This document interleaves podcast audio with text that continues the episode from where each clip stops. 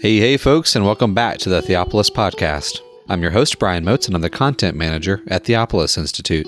Theopolis trains men and women to lead cultural renewal by renewing the church. Participants in our programs will learn to read the Bible imaginatively, worship God faithfully, and engage the culture intelligently.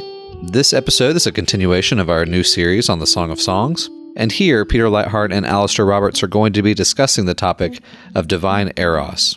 They'll be discussing whether or not divine eros has a place in our theology, and tying all of this in with the allegorical reading of the Song of Songs and God's love for his people. We really hope that you enjoyed listening in on this conversation over this book, and as always, thank you so much for listening. This is Peter Leithart. I'm here today with Alastair Roberts, who is still sitting at the other end of my kitchen table. Brian Motes is here controlling the equipment and John Crawford is sitting in the other room doing who knows what. Uh, we're all here together. Alastair's presence in Birmingham just brings us together. Uh, we're spending some time uh, making plans for the coming couple of years and uh, doing a lot of video recording and audio recording as we'll continue to do throughout the week. Uh, we're in the middle of a series of podcasts on the Song of Songs, and we've covered a number of issues about the Song of Songs. We talked a, a little bit about the the date and authorship at the beginning of the series. I talked about the Song of Songs as a wisdom poem. And last time we talked about the Song of Songs as an allegory. And uh, we uh, gave and discussed some lines of imagery and uh, some statements in the Song of Songs that indicate internal evidence for the an allegorical interpretation, not just an allegorical interpretation as a legitimate way to read the song, but rather an allegorical intent on the part of the author that he actually that uh, Solomon, as I believe, actually wrote it with an allegorical intent uh, that uh, depicting the uh, relationship between the ideal king and his kingdom, uh, ultimately between Yahweh and Israel, more ultimately, I guess, between Christ and his church. Today we want to discuss the question of eros, of desire, and particularly in relation to that allegorical reading. Uh, you have kind of a clash between uh, the uh, certain ways of understanding uh, the love of God and the ways that uh, the Song of Songs has been interpreted.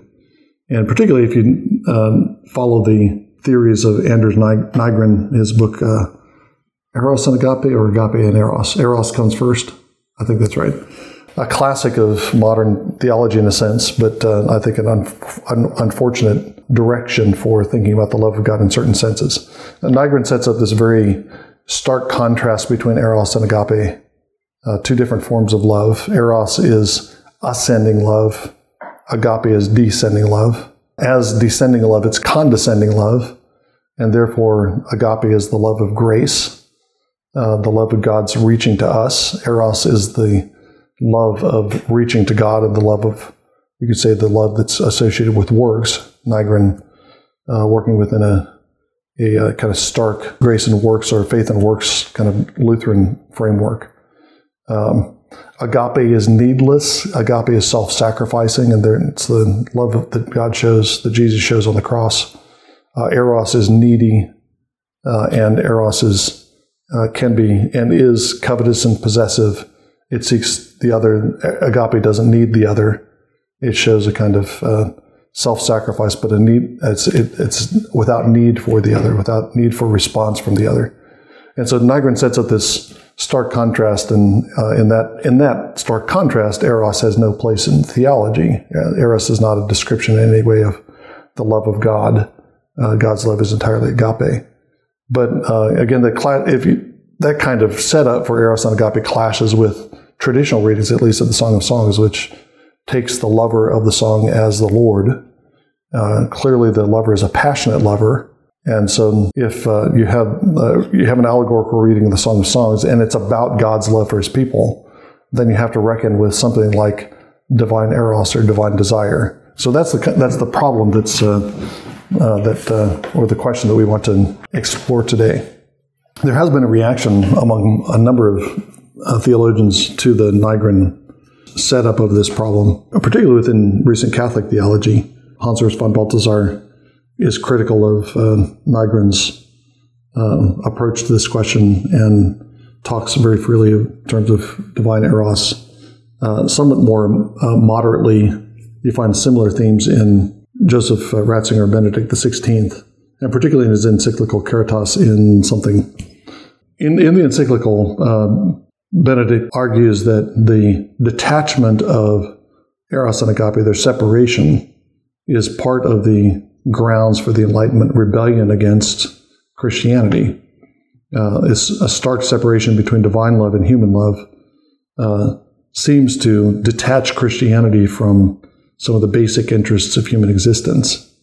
Uh, some of the most, uh, some of the richest experience that we have as human beings, some of the most overpowering experiences we have as human beings, are related to erotic love, are expressions of erotic love, and yet that's in in a, if that's starkly contrasted with agape, and Christianity is all about agape and and this uh, descending love, then a large portion of human life is detached from Christianity. It's not integral to Christianity.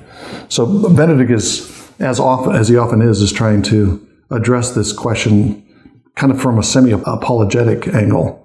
That is, he's trying to present a defense of Christianity against the Enlightenment and against um, uh, against the distortions of Christianity that actually provoked the Enlightenment.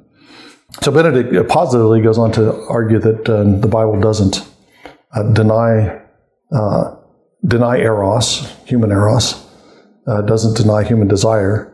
It attacks various distortions of human desire, including the distortion that was evident in many ancient cultures of uh, deifying eros, um, literally making uh, desire into a god or a goddess. So uh, he's what the Bible presents instead of a, a denial of eros is an, uh, the aim of a purified eros and Benedict argues that the eros and agape have to be seen as two aspects of the love of God, that God is, is a God who descends and sacrifices himself, is a God who doesn't need us.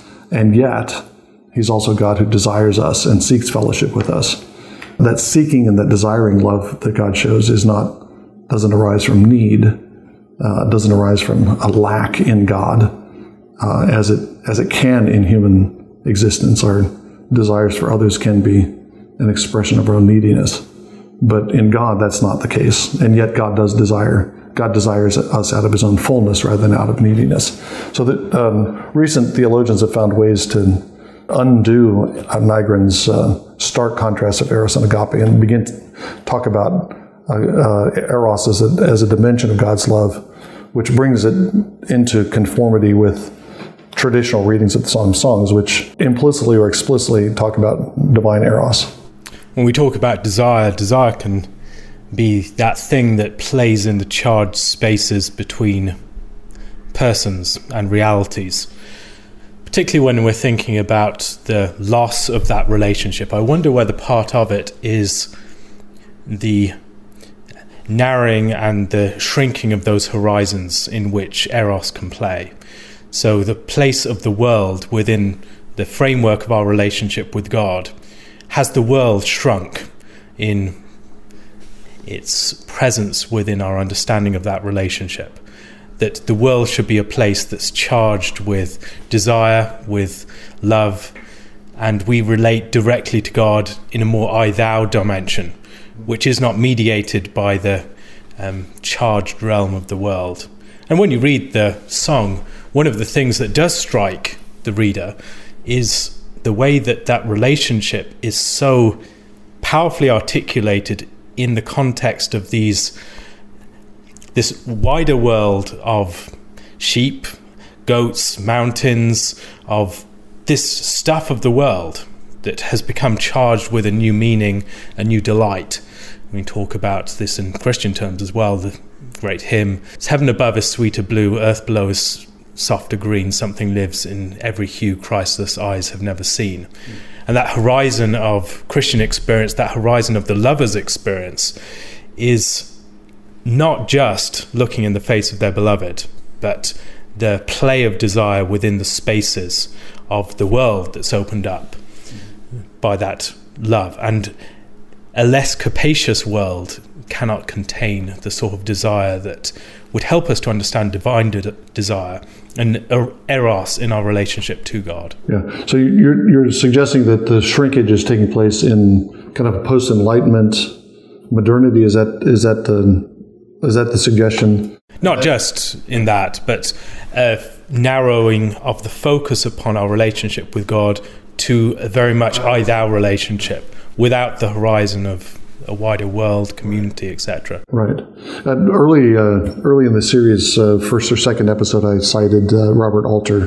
When I talk about the song, I always cite Robert Alter's comment uh, where he contrasts the Song of Songs to other romantic poetry from other cultures and the tendency of romantic poetry to uh, eros to be a distraction from engagement with the world, and so uh, the lovers are trying to escape off into a uh, into an, a haven somewhere, a lover's paradise. And there's there's some of that in the song, but there's also uh, you, you have the two lovers at the center of the psalm, in fact, together as in their love garden. But uh, much of the psalm, the, the imagery of the psalm goes in the other direction, where the lover reimagines the entire world in relation to the beloved. Uh, so it's it's a not just a relationship with her, but it's a, a, a new relationship with the entire world through this uh, mediated through this uh, romantic or erotic encounter. And perhaps that's why the modern vision of Jesus as my boyfriend falls so far short, whereas the themes that we've been talking about, the political dimension of eros, for instance, that that shows a proper understanding of eros that brings in the wider world and as a result does not feel as improper to apply that language to God. Yeah. So um, we'd want to uh, gloss the opening uh, statements of uh, the Calvinist Institutes. Uh, proper knowledge of uh, is the knowledge of God and knowledge of man. We know God by knowing ourselves. We know ourselves by knowing God but we want to integrate knowledge of the world into that, that, that the world is the matrix within which we encounter God. And that theatre of God's glory is within Calvin's yeah. own theology. I think he has that dimension there to be explored. The, the other thing this makes me think of is the uh, work of Robert Solomon. I, I, I believe the late Robert Solomon. I may be mistaken about his death. Anyway, Robert Solomon was a philosopher. Uh, taught I think at Stanford, and wrote a number of books about love. Uh, one of them entitled "About Love," and uh, one of the things he uh, what, what, he's what he argues in there is that love is about the uh, he, he sees it, uh, and there's some limitations to this way of seeing. He sees love as a kind of incorporation of the other into oneself, and therefore a kind of expansion and uh, of the an expansion of the self, and that may be too ego focused but it's I think there's a reality there. He talks about the the turmoil of falling in love as the turmoil of redefining yourself in terms of another. So instead of just having the one solo solo person that your your your story the story of your life is your story. Suddenly you have this other person who's integral to your story, and it's now our story, and that uh, that redefinition of the self is uh, uh, is uh, uh, uh, he says that's part of the experience of falling in love. It's that incorporation of the other into into your own self conception. That's that is the state of love. But that that involves re, a renewed seeing of everything because now you're um, you're seeing everything through not only through your own eyes but through some but through your beloved's eyes. So I think that that fits with the kind of uh, picture that we've been we've been describing. When we talk about music, for instance, music is very much this charged distance between or relationship between notes that are held together in being held apart.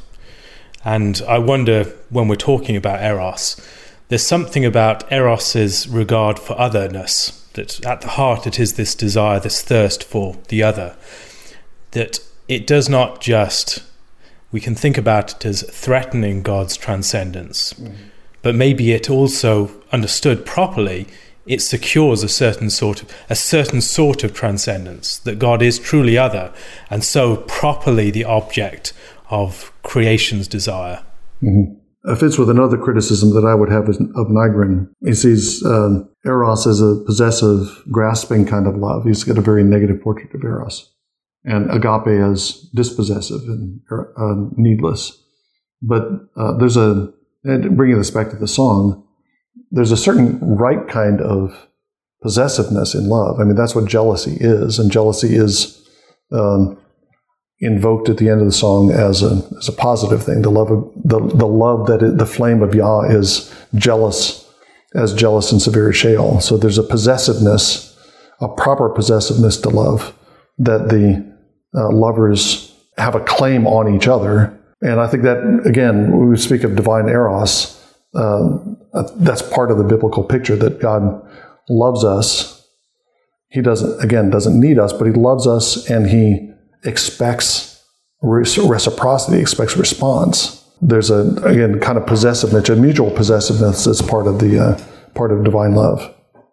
When we think about Song of Songs, even within the first word of the title, we have the fact that this is a song, and there's something about songs that are connected with love and eros and desire. Why do we have that connection and how can we see this as informing our understanding of theology more generally?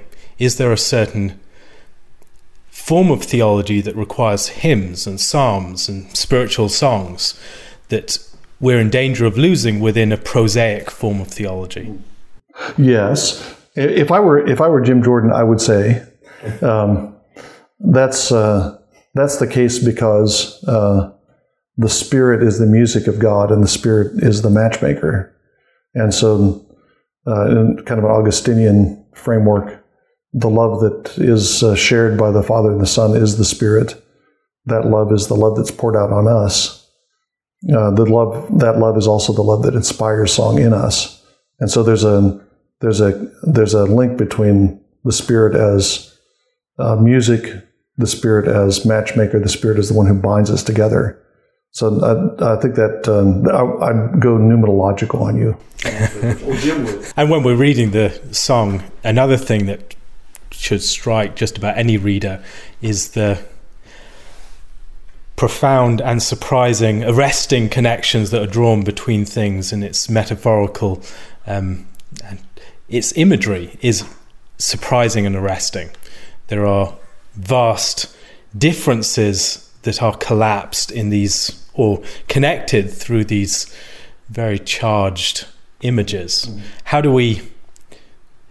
That is a sort of bringing together that maybe charges language itself with a sort of eros mm. that helps us to think about the way that we speak about God, even. Mm. Um, there is an erotic character to the language that we use of God that is analogical, but analogical in a way that truly connects with its object. When we talk about God as rock, when we talk about God in these various forms of the consuming fire, whatever it is, that these images reach out and connect with their mm-hmm. proper object through a, an erotic connection. Mm-hmm. Um, and that theological language is something that is a language of love. Yeah. So the the, the uh, just to clarify what you said, make sure I'm following. So um, what we have in symbolic language or biblical imagery is not simply a kind of static this and that, this equals that, or this signifies that, but there's a there's a dynamic where the symbol draws us into the reality that it's being that's being symbolized. And also that love allows for the drawing together of realities that otherwise are very much held apart. Right. And so the person who's trying to break this down, how do you explain the experience and the perception that arises from love to someone who is not in love? Mm-hmm. That experience of love calls forth song. It also calls forth a certain form of speech that desires to connect things together. Mm-hmm. It's a poetic form of speech. It's a speech that to what can I compare? Yeah this experience, this reality. And the lover is someone who naturally is drawn towards these extremes of language, who's push, pushing language into being something that is capacious and rich and vibrant and fertile in a way that the person who's not in love mm. they do not have that same desire to sing, that same desire to write poetry. Yeah, and just to just to highlight a couple of a uh, couple of images that are used in that regard, and, and this will circle back to the original uh, question that I was posing. The, the, song begins with a comparison of the the uh, the bride speaking and comparing the love of her beloved with uh, with wine. It's uh, your love is better than wine. Kiss me with the kisses of your mouth. Your love is better than wine. Uh, now that's a multi-sensory kind of image. She's just talked about kisses. She's talking about a taste. It's um, we judge wines by their by their appearance, by their aroma. I think perhaps most basically by their intoxicating capacity. Uh, and his love is better than the best wine. His love is better than more intoxicating and more disorienting than the best wine. So you have this you have this um, unfolding of the ba- basic comparison of love to wine. What's interesting in the song, though, is that that same imagery is turned the other direction. And again, this this goes to the uh, question of divine eros that we started with. Uh, at the beginning, the, the bride is saying, "Your your love is better than wine." The man's love is better than wine. By the middle of the book, he's returning the compliment uh, in chapter 4, verse 10. How beautiful is your love, my sister, my bride. How much better your, is your love than wine, the fragrance of your oils than all kinds of spices. She was speaking of the oils of the king and the, drawing her. Your oils are like a pleasing fragrance. Your name is like purified oil. Draw me after. This is the beginning of the song. Draw me after you and let us run together. The king has brought me into his chambers. So there's a comparison to wine, there's a, there's a reference to fragrance. That's an expression of the bride's desire for the bridegroom. By the middle of the book is the bridegroom's desire for the bride that's turned back. So you get this mutual intoxication. The fragrance is going both ways. They're both attracted to one another by the fragrance. And you have a number of points in the in the course of the song like where that happens. We have imagery that initially goes in one direction, describing one or the other of the lovers, and then gets inverted. So there's this kind of mutual uh, this, there's this mutuality and reciprocity that is developed in the poem. Take that into the allegorical register, then there's this kind of reciprocity, mutuality between God and his people, which is just what we would expect from more straightforward uh, passages like Ephesians 5. They, you have Christ is the head of his church as the husband is head of the bride. He loves her as his own body. There's this, uh, this uh, one fleshness that exists between Christ and his church. Uh, let me point to a couple other that I find really striking. A couple other shifts like that that uh, uh, raise the question of divine eros, kind of raise it to its highest pitch in, in a sense. Yeah, at the beginning of the song, you have the bride speaking about the lover, the lover's banner over her. Your banner over me is love. That's in 2 4. The picture is of a kind of, it has a military connotation. The banners are the banners of an army. And there's a kind of uh, portrait of conquest not captivity perhaps, but the, the, the bride has been brought into the banquet hall in his banner of me as love. So there's a, she's been brought into his house and she's not being held captive, but she is, the pictures of him being victorious. But in the course of the song, that's reversed. And the, the bridegroom eventually describes the beloved as being like an army with banners. He is in awe of her as she was at the beginning in awe of him. And then the description in chapter 7 the second of the two big uh, set poems, the lover describing the beloved's hair. Your head crowns you like Carmel, and the flowing locks of your head like purple threads. The king is captivated by your tresses. Captivation, we think of as emotional captivation uh, or fascination.